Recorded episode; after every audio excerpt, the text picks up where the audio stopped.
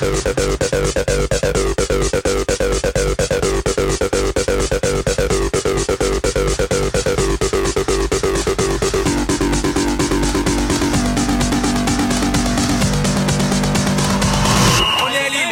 on est à la et ça va être d'enfer.